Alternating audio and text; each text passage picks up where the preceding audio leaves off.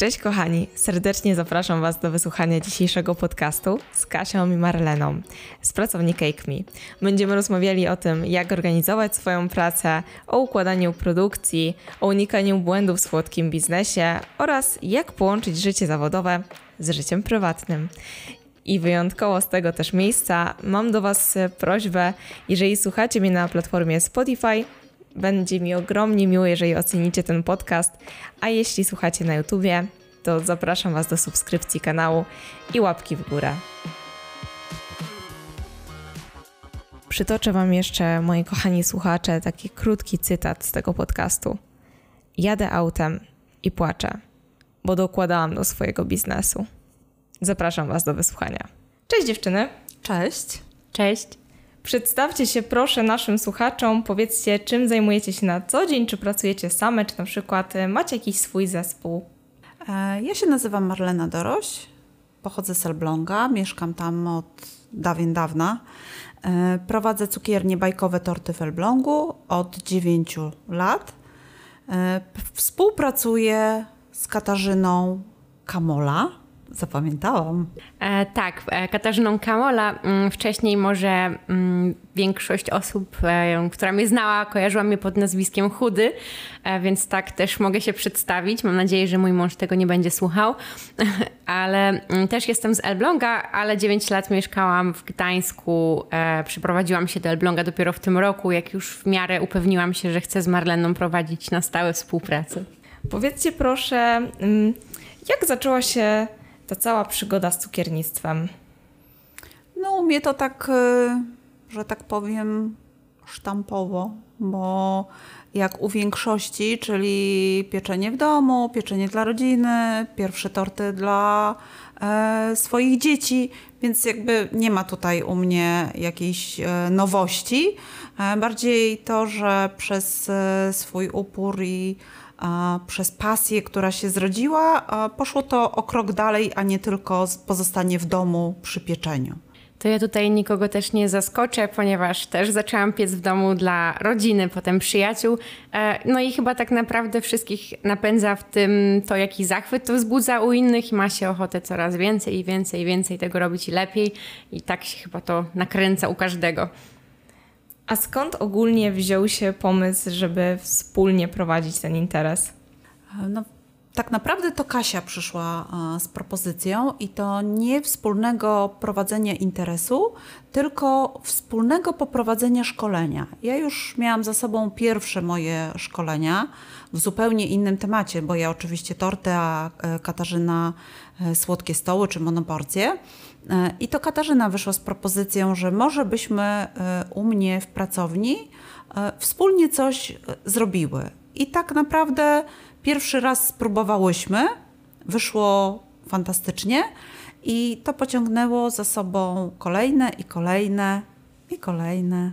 Ja nie spodziewałam się, że ta propozycja wspólnego szkolenia spotka się z takim pozytywnym, z pozytywną reakcją, bo praktycznie Marlena bez zastanowienia, miałam wrażenie, odpisała tak, okej, okay, pewnie, więc to też było zaskoczenie, a ja z tym pytaniem bardzo długo się ociągałam i tak chodziłam, wokół tego chodziłam i w końcu zdecydowałam się napisać, bo też e, znałyśmy się wcześniej, ale troszkę w innej relacji, bo Marlena jest e, mamą mojego kolegi z czasów szkolnych, A więc raczej mijałam ją w jej domu, gdy przychodziłam na domówki. um, także um, podziwiałam ją w późniejszym czasie, gdy też zaczęła um, tą swoją przygodę tortową, dlatego że zaczęła być razem z mężem znana z, ze sprzedaży rantów metalowych um, do ciast, więc też metalowych, dobrze powiedziałam.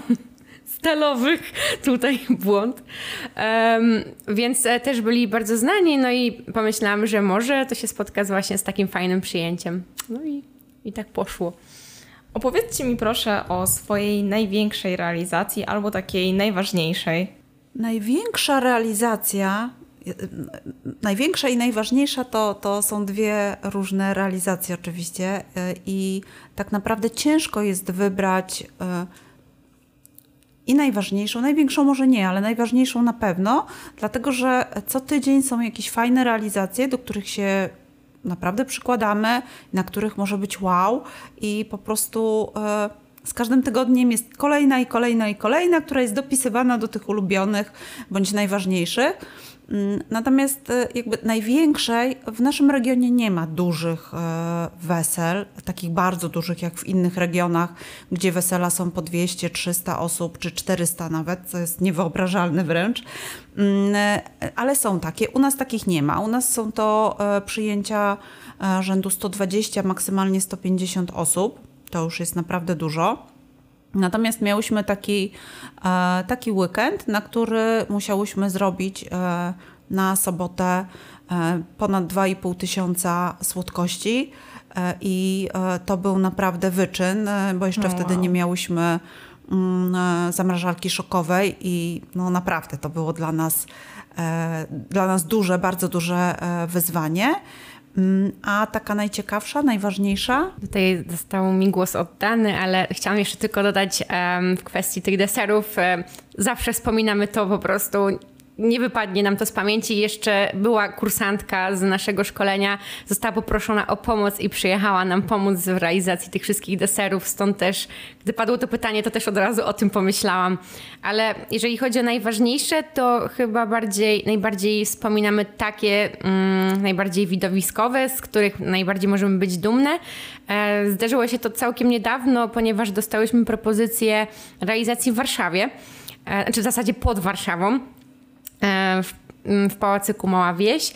E, okazało się, że mm, to była para z Dubaju i ich budżet na tort i słodkości mm, był na tyle sztywno określony, że wszystkie warszawskie cukiernie, które dostały propozycję wykonania dla nich tej realizacji, były dla nich za drogie. Więc jakimś cudem, nie wiem dlaczego, okazało się, że opłacało się wedding planerce ściągnąć nas, żebyśmy zrobiły tą realizację, chociaż ja wcale nie uważam, żebyśmy były tanie, ale... Nie wiem, jakie są w Warszawie ceny. Generalnie było to duże przedsięwzięcie, ponieważ robiłyśmy sześciopiętrowy tort, który był cały um, ośmiopiętrowy tort, tutaj Marlena mi poprawia, który był cały dekorowany waflowymi skrzydłami i było to bardzo widowiskowe. Też miałyśmy do tego słodkości, wszystko było utrzymane w takiej kolorystyce bieli. Cały taki przepych tego jakby wesela, cała organizacja robiła takie bardzo duże wrażenie. Powiedzcie mi, dziewczyny, czego najbardziej nie lubicie w swojej pracy? No i u mnie, u mnie jest to ciężko, dlatego że ja ogólnie bardzo lubię to, co robię. Odnajduję się w tym. Wiadomo, że są takie dni, gdzie jest lżej, gdzie jest poniedziałek, wtorek i oczywiście się obijamy, jak tylko się da. Przychodzi czwartek, piątek i sobota i musimy być na wysokich obrotach praktycznie, nie wiem, prawie nieraz po szesnaście godzin. E, chyba najbardziej nie tyle swojej pracy nie lubię, tylko bardziej w sobie tego, że sama mam wrażenie, że tą pracę sobie komplikuję tym, że właśnie nie umiem jej sobie często rozłożyć tak na etapy, spokojnie zrobić pewne rzeczy z wyprzedzeniem, przez co właśnie dużo rzeczy kumuluje się pod koniec tygodnia i to daje jeszcze większe poczucie takiego zmęczenia, takiej frustracji i presji, a mam gdzieś z tyłu głowy to, że gdyby jednak tą systematyczność większą w sobie wyrobić, to, to byłoby dużo łatwiej i lżej. Chociaż ja po prostu taki tryb um, aktualny tego życia i tej pracy bardzo doceniam, bo przez dziewięć ponad lat pracowałam, przez prawie dziewięć, na etatach w różnych firmach, w różnych cukierniach, gdzie zdobywałam doświadczenie i niejednokrotnie wiązało się to z przychodzeniem do pracy na godzinę szóstą, co dla mnie zawsze było tragedią życiową, więc gdy tylko okazało się, że sama mogę regulować sobie godzinę pracy, to jest to naprawdę bardzo cudowne uczucie, choć łatwo to wykorzystywać. Co w takim razie sprawia Wam największą przyjemność? No i jeszcze trudniejsze pytanie. Starałam największą, się. Największą, przyjemność, na, największą przyjemnością są już zakończone realizacje, czyli jak na przykład e, stoi już ten słodki stół, e, możemy cieszyć się z tego, co zrobiłyśmy, albo e, stawiamy do oddania tort, e, jest pięknie udekorowany zgodnie z tym, co chciała młoda, czy z tym, co my sobie wyobrażałyśmy. Dodatkowo wszystko w całości bez uszczerbku jest dowiezione na salę A jeszcze jeden punkt taki, że wyrobiłyśmy się ze wszystkimi realizacjami, bo to nie jest tak, że jest jedna realizacja na sobotę, gdzie mamy słodki stół. Czasami są to dwie, czasami trzy, a bywało i cztery, gdzie odległość między jedną a drugą to jest czasem sto kilometrów. I mając jedną chłodnię, mm, musiałyśmy ze wszystkim zdążyć. I jak już się kończy ta sobota, ten, to ten pęd całego tygodnia tak naprawdę, który jest zwieńczony realizacjami, to po tej ostatniej realizacji po prostu wszystko odchodzi i jest człowiek szczęśliwy. Opowiedzcie mi proszę o organizacji waszej pracy, jak rozłożyć ją przed na przykład weselami, co przygotować można wcześniej, a co w dzień wydania słodkości. No więc... No, u nas jest, my jesteśmy podzielone troszeczkę, bo jest zupełnie inny tryb pracy. Ja wstaję bardzo wcześnie, czyli dla mnie wstanie do pracy na godzinę szóstą rano to jest żaden problem, ale lubię mieć popołudnie wolne, czyli ta praca do szesnastej, maksymalnie siedemnastej to jest y, dla mnie tak optymalne. Natomiast Kasia, y, Kasia właśnie jest śpiochem, lubi sobie pospać. Dla niej wstawanie takie na szóstą to jest, to jest w ogóle nieludzka godzina, więc ona... przychodzi na dwunastą, na trzynastą, na czternastą. Jak ma zły dzień, to przyjdzie na osiemnastą. To nie znaczy, że ona mniej zrobi, bo ona zrobi tyle samo albo i więcej, bo ona będzie pracować do rana. Po prostu ma inny tryb pracy. I myślę, że to w naszej akurat współpracy nawet gdzieś tam fajnie działa, bo my się uzupełniamy i, i, i możemy nawet liczyć na to, że jak ja na przykład nie wstanę, no to ona to zrobi. Albo ja wiem, że jak ja pójdę już do domu, to ja wiem, że dopóki wszystko nie będzie zrobione, to Kasia nie wyjdzie. Więc no, potrzeba nam było troszeczkę czasu, żeby się zgrać. Dodatkowo mamy oczywiście w pracowni ustalony system pracy. Czyli to nie jest tak, że w poniedziałek my sobie śpimy do południa i tam się nic nie dzieje, bo my chcemy mieć dzień wolny. Mamy też zatrudnione dziewczyny u nas, które pracują normalnie na etat. Więc ile to jest dziewczyn? Trzy dziewczyny są. Mhm. To jest moja mama, która z nami pracuje od samego początku. To jest Karolina, moja synowa. No tak się złożyło. Rodzinny interes. Tak, no Karolina trochę później przyszła z nami pracować, ale odnalazła się w tym wszystkim. Miała być pielęgniarką, a zostanie cukiernikiem. I mamy panią z Ukrainy, przesympatyczną, która bardzo szybko się wszystkiego nauczyła, bardzo dużo nam pomaga. Więc jak my sobie powiedzmy z Katarzyną odpoczywamy, chociaż to też nie jest tak. Kasia w tym czasie, ona zawsze mówi, że ma home office, a, a ja jakąś papierkową robotę, czy trzeba jechać do księgowej, czy jakieś sprawy w urzędzie załatwić. Więc te poniedziałki są takie no, wolne, niewolne, po prostu co innego robimy. Ale dziewczyny na pracowni mają już rozpiski wszystkie, już pieką, robią żelki i wszystkie rzeczy, które są potrzebne. Więc my mamy jakoś to dograne. Oczywiście nie, nie wyglądało tak to wszystko od samego początku, ponieważ szczególnie gdy zaczęłyśmy razem współpracować pod kątem realizacji, to nastąpiło takie zderzenie światów, ponieważ każda miała inne techniki pracy, inne spojrzenie na pewne elementy, które trzeba wykonać, w jaki sposób je zrobić. Też bardzo połączyłyśmy... I rozszerzyłyśmy taką ofertę właśnie słodkich stołów kompleksową razem z tortami, więc Marlena większe doświadczenie i taką większą precyzję bardziej, no bardziej się sprawdza generalnie w kwestii tortów, bo na tym najbardziej się skupiała, a ja mam bzika na punkcie właśnie monoporcji, jakichś detali i tego typu rzeczy, no i jakiejś precyzji, którą trzeba w to włożyć i też oczywiście techniki, więc to, to wszystko trzeba było przekazać innym, tak, żeby móc pozwolić sobie na taki właśnie poniedziałek i wtorek wolny. To tak dopiero może od roku jest tak, że rzeczywiście jest to takie, że poczucie, że mogę napisać listę zadań i wiem, że będzie to dobrze zrobione, bo do tego czasu, zanim wszyscy inni nauczyli się i opanowali te techniki prawidłowe, no to no, troszeczkę trzeba było jednak nad tym czuwać. Opowiedzcie mi dziewczyny o swoich katastrofach cukierniczych, bo pamiętam sama, jak byłam u was na szkoleniu, opowiadałyście takie świetne historie. Chciałabym usłyszeć je tu jeszcze raz, jeżeli oczywiście jest to możliwe. zawsze z takim ciężkim sercem opowiada się o swoich katastrofach, bo chciałoby się móc powiedzieć na swój temat, że wszystko wychodzi nam tak idealnie, że jesteśmy najlepsze w tym wszystkim, co robimy i co prezentujemy. No ale właśnie z perspektywy szkoleń staramy się bardzo dużo opowiadać o takich rzeczach, bo to troszkę pomaga mm, zwiększyć pewność siebie u osób, które mm, do nas przychodzą, mm, dlatego że w internecie oglądając innych można stworzyć sobie taki fałszywy obraz tego, że wszystko jest takie idealne i piękne i, i że a komuś coś nie, coś nie wychodzi, ktoś może się przez to czuć gorszy albo może stracić zapał, a my zawsze staramy się właśnie takimi historiami mm, pokazać, że to jest normalne i to jest po prostu życie, że tak naprawdę e, no to świadczy o tym, że coś robimy, tak? A po każdej porażce no to wyciągamy wnioski i się dzięki temu rozwijamy. E, no z takich najświeższych, które były takie najbardziej dobijające w tym sezonie, to tej historii no nie słyszałaś jeszcze. Mamy pewien dom weselny, który obsługujemy. Jest to dwie, dwie godziny trasy chłodnią od nas z pracowni, ale bardzo fajnie nam się z nimi współpracuje, to są duże zamówienia.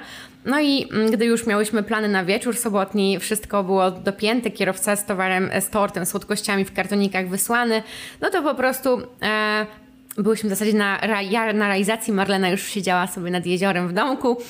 E, dostałyśmy po prostu telefon, że niestety karton z deserami gdzieś któreś było od spodu mokre. No i po prostu kierowcy karton e, po prostu pękł jakby w pół w rękach i trzy kartony mu spadły, zahaczając o tort. Więc e, no ja byłam w trakcie rozkładania jednej z realizacji, nie dość, że nie było tam jeszcze zasięgu, to trzeba było po prostu na szybko przegrupować się i ustalić co dalej, bo zniszczyły się bezy Pawlowa, e, jakieś deserki w pucharku, takie szoty musowe, e, no i mm, na szczęście takie, które może nie są aż tak czasochłonne jak powiedzmy monoporcje w zamszu i oblewane, bo to byłaby totalnie katastrofa, no ale jeszcze ten tort, tak? E, Więc um, tutaj telefon od razu do pracowni, całe szczęście, mamy na kogo liczyć, było pieczenie nowych bez, e, potem powrót, po drodze ja stałam w korku jeszcze, bo był wypadek, więc to był naprawdę dramat, ja byłam bliska płaczu praktycznie, e, jeszcze z powodu tej dwugodzinnej podróży tam na miejsce i naprawiania wszystkiego. O, skończyło się oczywiście pomyślnie, no bo wiadomo, że zawsze dajemy się wszystko, nikogo nie zostawimy, nawet w sytuacji, gdybyśmy miały no nie wiem, zrobić coś całkowicie od nowa, ale no po prostu to jeszcze cały czas jest takie we mnie żywe, bo było to mnóstwo, mnóstwo stresu. No ale na szczęście relacje z tym miejscem są dalej dobre, bo widzą, że zawsze jakby mogą na nas liczyć, że no po prostu to jest taki taka ludzki, ludzki wypadek, tak? Błąd, no to wszystko dojechało do nich w dobrym stanie, a się tak zdarzyło, no. Historie, wpadki, no tak jak Katarzyna mówiła, dużo tego jest zawsze.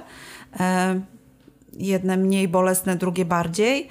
Dla mnie jednym z takich, jedną taką no wpadką, no, no wpadką, to było to, że po prostu zawiezła mnie w te miejsce tort, w które trzeba. Jeden pojechał jakby na jedną salę, drugi pojechał na drugą salę. Ja byłam zadowolona, bo to był jeden z tych dni, kiedy w sobotę mogłam skończyć pracę o godzinie trzynastej i zadowolona. Wybraliśmy się z mężem na wycieczkę. Całe szczęście w nieszczęściu, że Katarzyna jeszcze coś brała z pracowni wieczorem. I ja wieczorem do niej zeszłam. Jeszcze rozmawiałyśmy, ona się szykowała do swojego szkolenia i nagle dostałam telefon. E, można przeklinać? Można przeklinać. Dostałam telefon, odebrałam go i tak e, Kasia była świadkiem, bo słyszała tylko to, jak ja mówię do, do, do telefonu. E, bardzo panią, prze... kurwa mać, bardzo panią przepraszam, ale kurwa mać. I to było wszystko, co byłam w stanie powiedzieć. E, jeszcze tylko, że oddzwonię za minutkę. Rozłączyłam się i mówię do Katarzyny, nie ten tort, nie ta sala, nie ten tort. A udało mi się jeszcze w jakoś w tym ferworze całym, a zadzwonić na drugą salę, czy czasem nie wystawili już tortu. Okazało się, że nie. To było tak, że od punktu, czyli od naszej pracowni do jednej sali było dwadzieścia minut, do drugiej sali było też dwadzieścia minut, ale to było w dwóch różnych kierunkach, więc z sali na salę była godzina drogi. A Katarzyna wzięła chłodnię, ja wzięłam osobówkę, rozdzieliłyśmy się, zapakowałyśmy torty i jechałyśmy właśnie na przemian. I na tej sali, gdzie się nie kapnęli, że jest pomyłka, tam w ogóle była jakaś burda. Tam się lali. W ogóle nikt nic nie wiedział, co się dzieje. No i ja stamtąd odbierałam ten tort, spokojnie dowiozłam na tą drugą salę, tam przemili ludzie, ci co oczywiście się zorientowali, rozbawieni w ogóle, że, że coś takiego się zdarzyło, pomogli wynieść, zapakować i tak dalej. No a Kasia, która pojechała najpierw do tej fajnej sali, tam jej też właśnie pomogli zapakować tort i przez las, bo to była droga przez las, jechała na drugą salę. Nawigacja jej się zgubiła ze dwa czy trzy razy, bo straciła zasięg. Zgubiła się w tym lesie i ona biedna, zanim trafiła na tą salę, to była dwudziesta trzecia trzydzieści z tym tortem. E, światła nie było, było ciemno. E, jakiś pijany ojciec panny młodej po prostu pomagał jej wyjąć ten tort. No... Stres był, później już ubaw, ale na pracownię zjechałyśmy o północy i takie to było po prostu szybkie zakończenie dnia. Ale gdyby nie Katarzyna, to nie wiem, ja bym sobie chyba sama nie poradziła. W sobotę wieczorem, wiadomo, nie ma nikogo do pomocy. Także też się wszystko dobrze skończyło. Fantastyczne historie. Chciałam Was zapytać o coś, co często interesuje osoby jeszcze zanim w ogóle przystąpią do tego zawodu, a konkretniej mówiąc o zarobki. Jak to mniej więcej obecnie wygląda w czasach inflacji, można tak powiedzieć? No ja przede wszystkim uważam, że no nie będę tutaj zakłamywać, bo gdyby to się w ogóle nie opłacało i gdyby to nie było, gdyby to nie był dochodowy interes, to nie robiłybyśmy tego. E, jeszcze ja może tkwiłabym w czymś, co jest mało dochodowe, no bo z racji wieku jakby z, czas na zmiany e, mam coraz krótszy, ale Katarzyna na pewno by w tym nie tkwiła.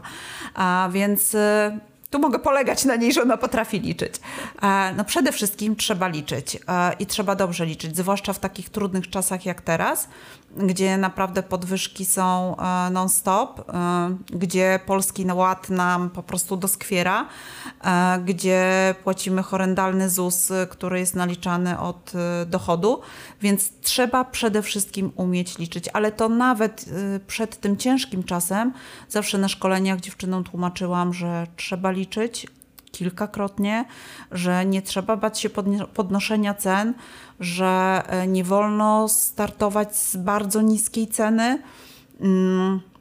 Zawsze dziewczyny mówiły, a bo ty masz już renomę, znaną pracownię, to możesz sobie ceny podnosić. Nie, ja nigdy nie, nie byłam, żeby to brzydko nie zabrzmiało, tanio. Tania czy tanią osobą, czy tania w biznesie, jakby to nie zabrzmiało.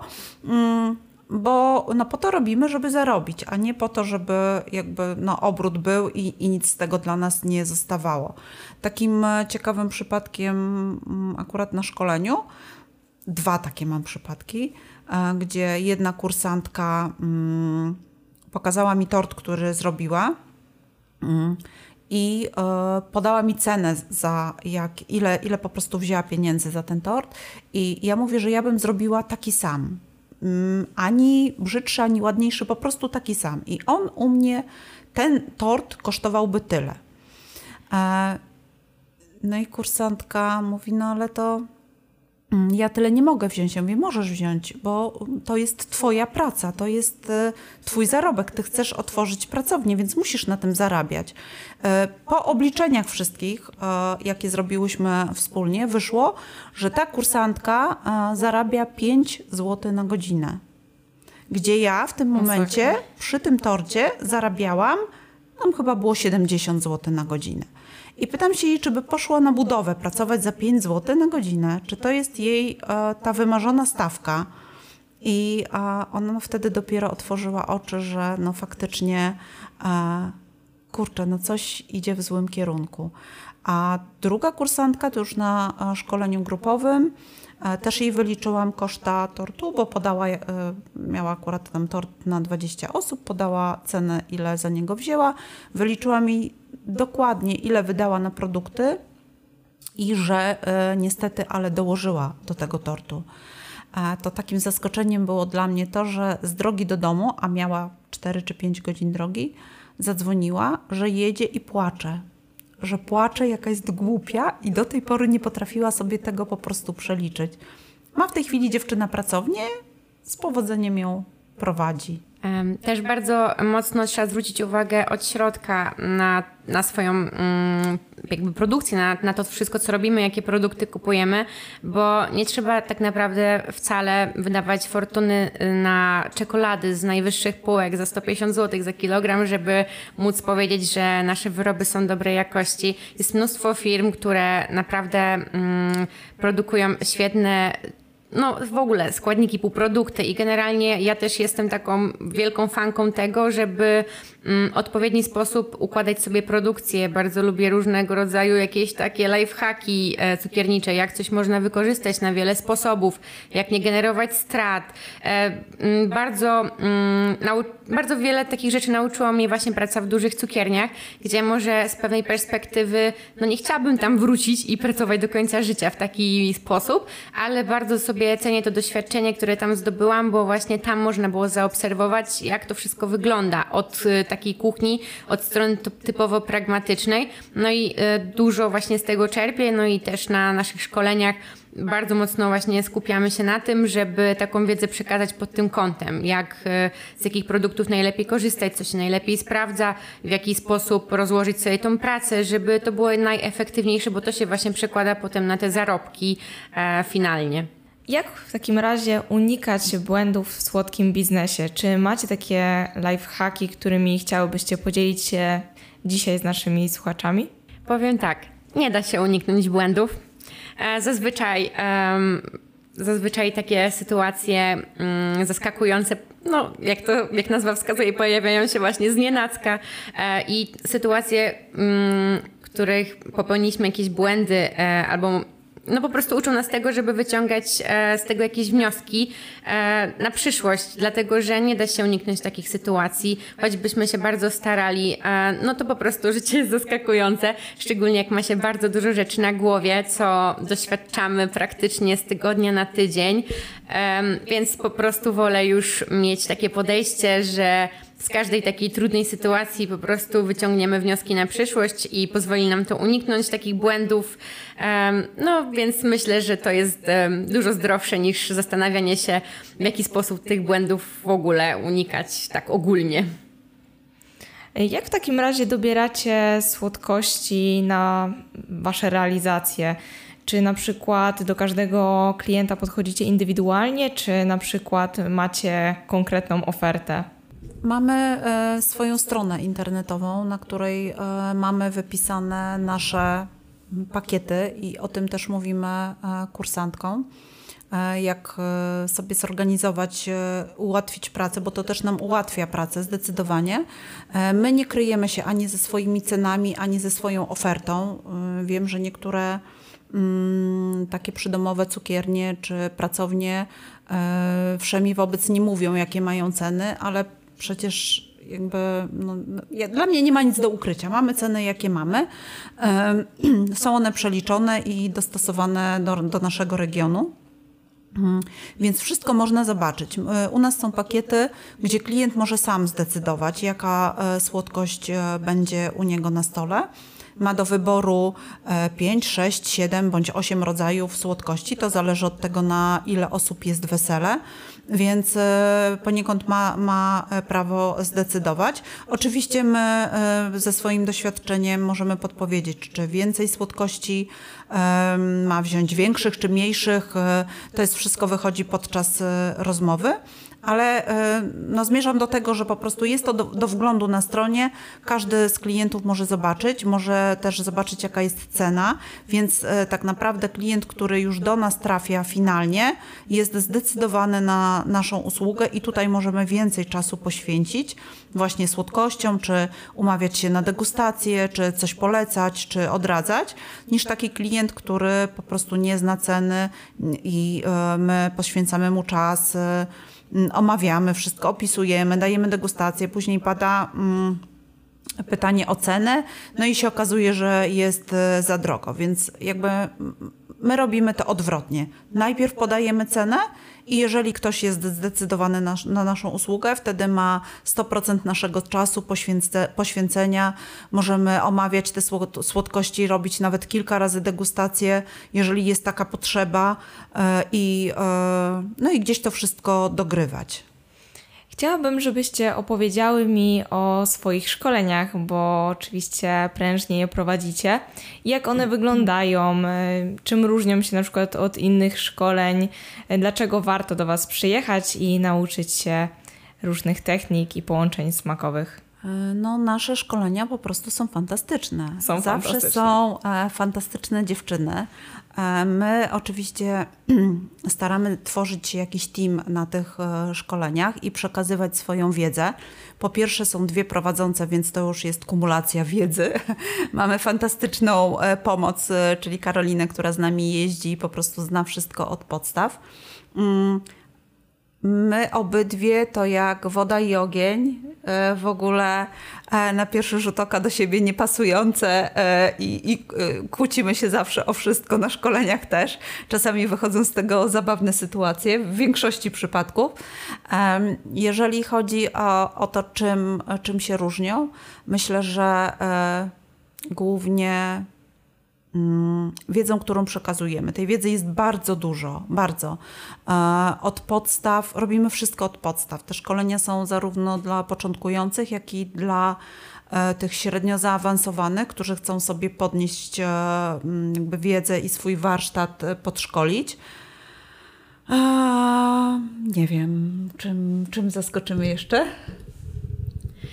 Ja chciałam powiedzieć, że ogólnie same bardzo lubimy też siebie szkolić, podnosić swoje umiejętności, ale z tego też względu wiem, czego nie lubiłam w innych szkoleniach i co mi się nie podobało. Dlatego tą całą wiedzę też staram się skumulować i tak prowadzić z Marleną te warsztaty czy te szkolenia właśnie, żebyśmy były my jak najbardziej usatysfakcjonowane z tego, w jaki sposób to robimy, tak jakby gdyby to szkolenie było prowadzone dla mnie. Więc takie też mam podejście, czyli tak jak Marlena wspomniała o tym, że jesteśmy jak ogień i woda, no coś w tym jest, ja się czasami śmieję, że to jest taki nasz cukierniczy stand-up momentami, bo w pewnym sensie my tego nie reżyserujemy, ale to tak życiowo wychodzi, jakieś między nami starcie, ale też uważam, że jest to o tyle oryginalne, bo bo jest pokazane to od, z dwóch perspektyw, tak? E, dwójka doświadczonych cukierników. E, no i do tego właśnie każdy ma inną perspektywę, nawet e, samej kwestii, czasami e, dekoracji czegoś. E, mamy dwie różne opinie i myślę, że to jest e, fajne, bo pokazuje ludziom, że to jest okej, okay, żeby mieć swoje zdanie, że my jesteśmy na tych warsztatach też po to, żeby pokazać kierunek, m, ale ja zawsze zaczynam od mówienia, że to nie są najlepsze na świecie przepisy, że to są po prostu rzeczy i techniki, które my uważamy za najlepsze dla siebie, za pomocne i że zawsze można je traktować jako rozwinięcie swoich umiejętności, jako inspirację i, i zawsze staram się tak też innym otwierać głowy na to, że, mm, no, że to jest całe morze wiedzy jeszcze przed nami, ale z naszej strony staram się jak najwięcej tej wiedzy w te szkolenia wcisnąć. Mam nadzieję, choć czasami w żartach niektórzy wspominali, że no, te szkolenia generalnie są przeładowane wiedzą, ale ja uważam, że jeżeli już gdzieś jedziemy na te dwa czy do czterech dni, e, no i ktoś poświęca swoje finanse, no nie oszukujmy się, tak? Szkolenia też nie są najtańszą e, inwestycją e, w siebie, no i poświęca te finanse i swój czas na to, żeby przyjechać do nas, to ja chcę mu dać po prostu jak najwięcej e, z siebie, tyle ile mogę. No też jakby nie wstydzimy się tego właśnie, tak jak Kasia wspomniała, nie wstydzimy się tego, że doszkalamy się cały czas, bo jakoś tak w tym naszym cukiernictwie, w tym naszym półświatku cukierniczym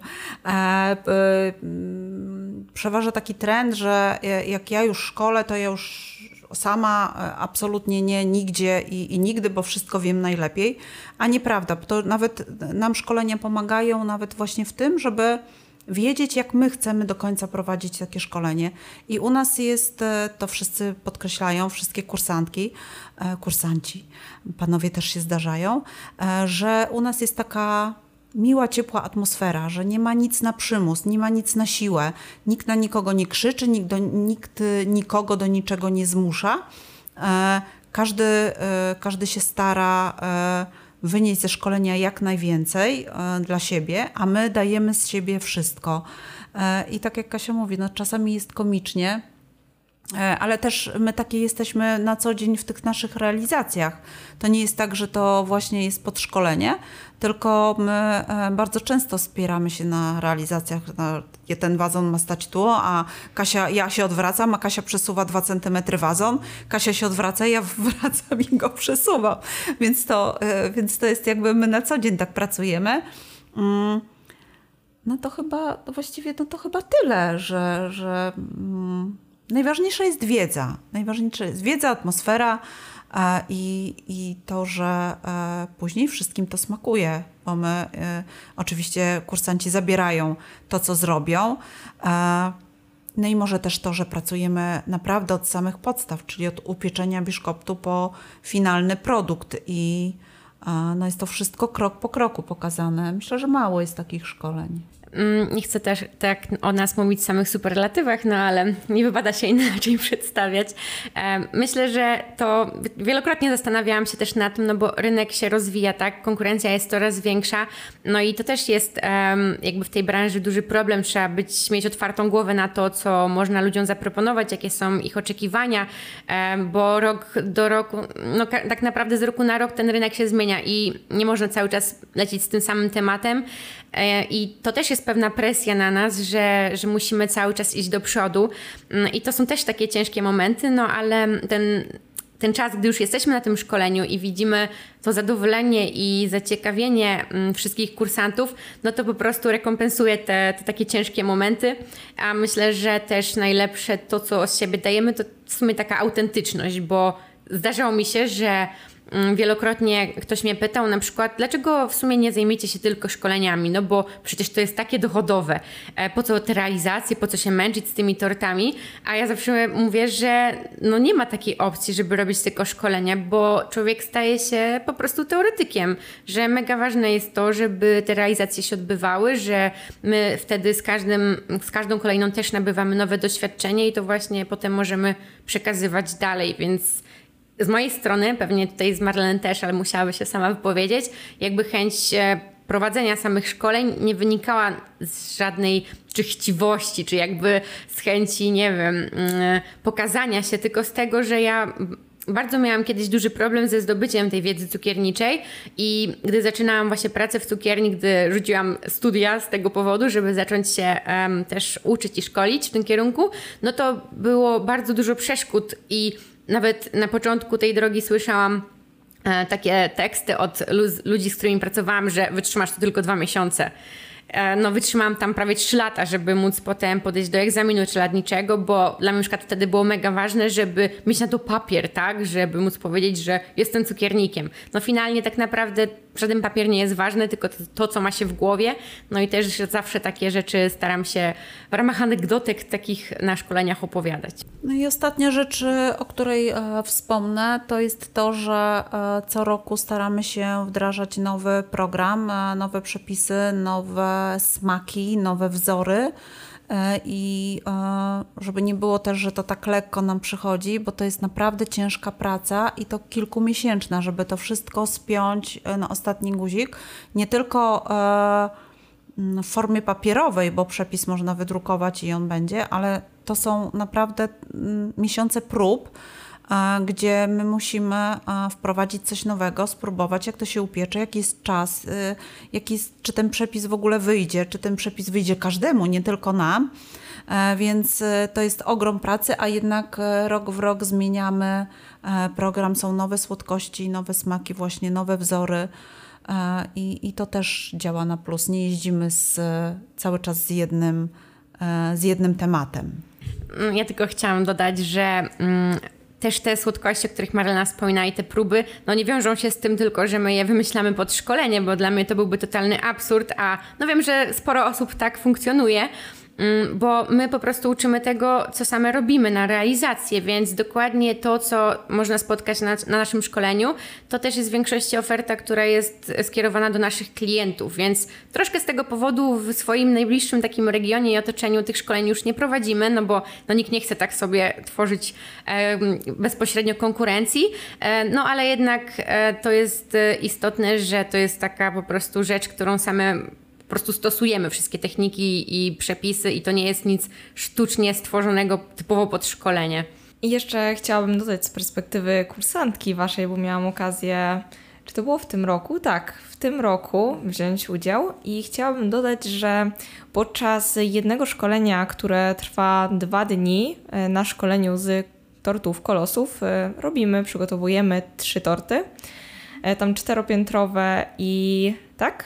Jedną, jedną był czteropiętrowy, pomóżcie mi. Tak, e, sześciopiętrowy, e, trzypiętrowy, musowy, tak w polewie lustrzanej, no i trzypiętrowy w kremie, tak. Tak, a jeśli chodzi o monoporcje, to było to aż chyba jedenaście monoporcji. Tak, tak. Tutaj bardzo dużo się dzieje. Łącznie ba- ostatnio liczyłam, to e, łącznie trzydzieści dziewięć różnych przepisów e, wchodzących w skład tego szkolenia. W takim razie to jest chyba idealny moment, żebyście opowiedziały mi o swoich ulubionych smakach, teksturach i połączeniach. Może każda po jednym. Ja już zaczynam się śmiać pod nosem, bo to z naszej dwójki ja mam trochę fioła na tym punkcie, bo najchętniej bym w każdym torcie napakowała mnóstwo żelek, tekstur, różnych warstw. Ale tutaj Marlena jest głosem rozsądku w naszej tutaj dwójce, dlatego że finalnie potem pod koniec tygodnia, gdy każdy tort składa się z mnóstwa elementów, no to po prostu robi się mały dramat produkcyjny, więc wtedy lepiej, żebym schodziła innym z oczu. Więc tutaj to już wskazuje na to, że ja bardzo lubię taką dużą różnorodność, szczególnie właśnie takie tekstury, różne konsystencje w nadzieniach, właśnie w musach. No ja jestem fanką bardzo cytrusów, ale też białej czekolady, karmelu. To jest taki kierunek, w którym zawsze staram się iść, jeżeli chodzi o tworzenie nowych kompozycji, ale też jestem otwarta na to, co ogólnie klienci lubią i tutaj często właśnie to Marlena proponuje też klientom e, najczęściej takie klasyki, żeby trochę zbalansować tutaj ten, ten dobór smaków. Ja e, z tych rzeczy, które e, aktualnie oferujemy w ofercie, a może będzie moje zdanie trochę, e, trochę inne, bo ja po prostu lubię naszą monoporcję wegańską, która jest wytrawna, e, kawowa, z wiśnią i po prostu ja ją uwielbiam. Mam tu takie pytanie, które jest dość na czasie ze względu na to, że Kasia tutaj niedawno brała ślub, a pytanie odnosi się tortu weselnego. Jaki to był smak? Tutaj widzę uśmiech Kasi, więc wiem, że coś fajnego na pewno, na pewno opowie. Powinien być śmiech ogólny. Katarzyna postanowiła, że sama zrobi tort. Przed, nie w sensie dekoracji, tylko smakowo. Ogólnie Katarzyna miała ślub w kwietniu, a od stycznia na każdym szkoleniu jakby próbowała czegoś innego i zmieniała decyzję co do smaku, co do wyglądu. Regularnie co dwa tygodnie była zmiana decyzji. Więc jest to najgorszy typ klienta, jaki mógł nam się trafić. Po czym oczywiście ma w sto procent zaufania do nas, ale postanowiła go zrobić sama. Moment, moment, nie wyrywaj.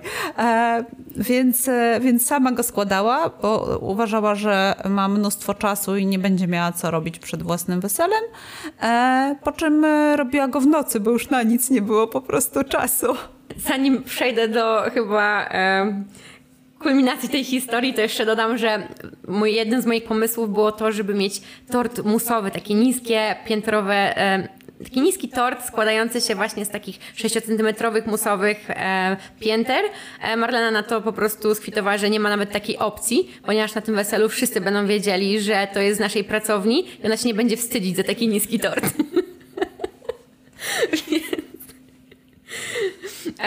Finalnie rzeczywiście składam ten tort około drugiej nad ranem, mega zmęczona po jakiejś nieprzespanej nocy, bo okazało się ku mojemu zdziwieniu, że jest bardzo dużo rzeczy do zrobienia przed swoim weselem. No, byłam troszkę w szoku, więc następnego dnia po prostu dostałam telefon, że ten tort jest przesączony, bo jeszcze z rantu w lodówce wycieka z niego nasącz. Byłam, było mi chyba już wszystko jedno. Po prostu było mi wszystko jedno.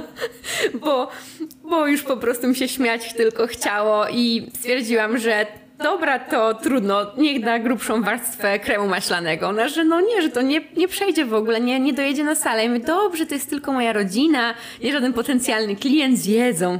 E, już naprawdę nie miałam siły na żaden nowy. E, no i m, tort został otynkowany, e, już w lodówce zaczął generalnie pękać. E, podczas dowozu na salę, no na samej sali musiał być załatany w bardzo wielu miejscach, ponieważ e, ja tego nie widziałam, ale ponoć siateczka pęknięć na nim się pokazała bardzo malownicza, więc na szczęście Marlena już była przygotowana z dodatkowym kremem różowym, z packami, więc wiedziała, czego się spodziewać, no więc ten tort został zakamuflowany. Chciałabym tylko zaznaczyć, że te packi, ten krem i to wszystko to było w szpileczkach, w kostiumie, z fryzurą i makijażem, tak? Już weselnym. Ja na szczęście chyba miałam już z tego wszystkiego takie bardzo luźne podejście. Zawsze powtarzałam, że na swój ślub sama wszystko będę robić, i desery, i, i słodki stój, żeby wszystko było najpiękniejsze i to było najważniejsze. Ekipie filmowców powtarzałam, że tam zdjęcia gości, słodki stój, tort ma być najważniejszy. Tego chcę widzieć najwięcej. Nawet miałam taki odruch, no po prostu nawet w dniu własnego wesela nie wychodzi się głową z pracy, bo gdy wjechał tort na, na środek sali, to jedną ręką odsunęłam męża na bok, bo wchodził w kadry fotografowi. On na szczęście jest przyzwyczajony do takich ekscesów, więc, więc też się tylko z tego śmiał. No, pierwsze krojenie, pierwszy kawałek był bardzo ciężki, rozpadł mi się w rękach, więc trafiłam na naprawdę mega świetną ekipę kelnerów i ja tylko z boku obserwowałam ich, co oni z tym fantem zrobią. Wiedziałam po prostu, że to jest chyba najgorszy możliwy weselny tort, jaki mógł im się trafić. No po prostu śpiewająco e, zdali ten egzamin, e, ponieważ pokroi ten tort, tak długo kroi ten tort, naprawdę chyba z godzinę go kroili. Nigdy chyba nie widziałam, żeby ktoś tak długo kroił tort. Po prostu wszystko bez szwanku, żaden kawałek nie widziałam, żeby był w takim stanie, jakim ja wyciągnęłam swój pierwszy, więc w sumie w zasadzie tylko z takim rozbawieniem do tego wracam, bo mogłam się tego spodziewać po prostu po sobie i po robieniu wszystkiego, po zostawianiu wszystkiego na ostatnią chwilę. Przemęczenie materiału. A tak, dokładnie. Marlena, opowiedz, jak wyglądał twój tort? To było tak dawno, że nikt nie pamięta, jak wyglądał mój tort i ja też nie pamiętam, jak wyglądał mój tort, bo to było trzydzieści lat temu i no niestety nawet się pytałam mojej mamy, czy w ogóle był tort, bo ja w ogóle tego nie pamiętam. To wtedy to była zupełnie inna bajka, ja nie miałam w głowie żadnego robienia tortów, ja w życiu ciasta nie upiekłam żadnego, więc tort no, był, jakiś tam był, ale ja go nie pamiętam. Myślę, że mój mąż też nie pamięta, także nie mam pojęcia nawet. Opowiedzcie mi, dziewczyny, o swoich planach i marzeniach na przyszłość.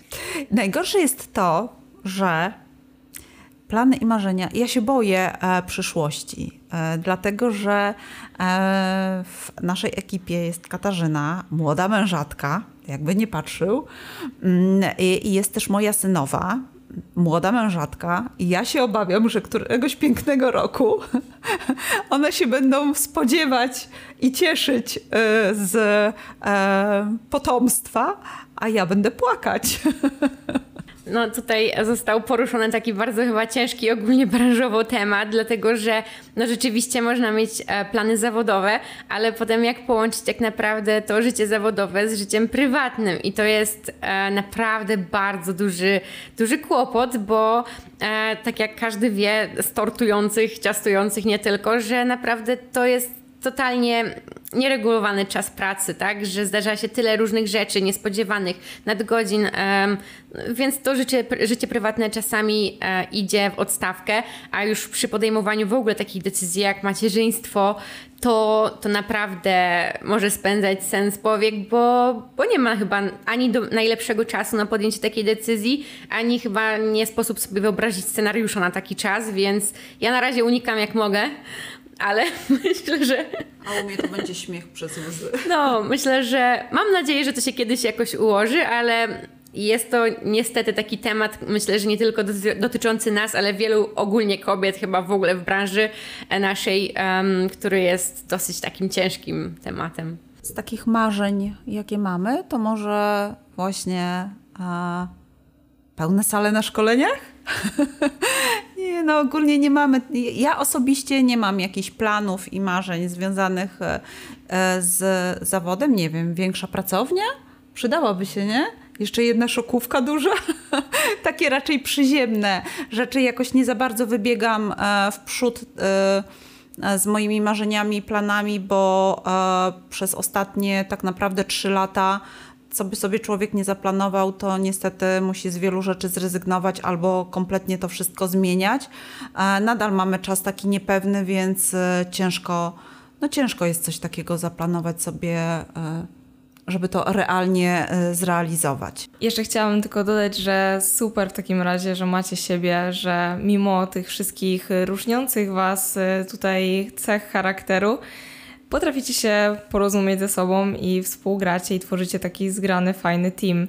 I w tym momencie chciałam wam też podziękować za udział w tym podcaście i żebyście powiedzieli naszym słuchaczom tutaj, gdzie was mogą znaleźć stacjonarnie i online. Stacjonarnie można nas znaleźć w Elblągu. Bajkowe torty w Elblągu, tak się nazywa y, nasza pracownia. Y, natomiast też funkcjonujemy pod nazwą Cake Me, pracownia i szkolenia. To jest jakby Bajkowe torty w Elblągu, to był początek mój i tylko mój, a Cake Me jest nasze wspólne, gdzie po prostu no troszeczkę przechodzimy już chyba na to Cake Me pomalutku. Bajkowe torty zostają w Elblągu i, i jakby tylko w Elblągu, a Cake Me idzie w świat. Można nas znaleźć na Instagramie Cake Me Gdańsk. No, ten, ta nazwa bierze się z tego, że właśnie staramy się mocno tą ofertę kierować też na inne kierunki, nie tylko na Elbląg, bo dowozimy to po prostu wszędzie, stąd też tutaj na szybko tłumaczę, o co chodzi.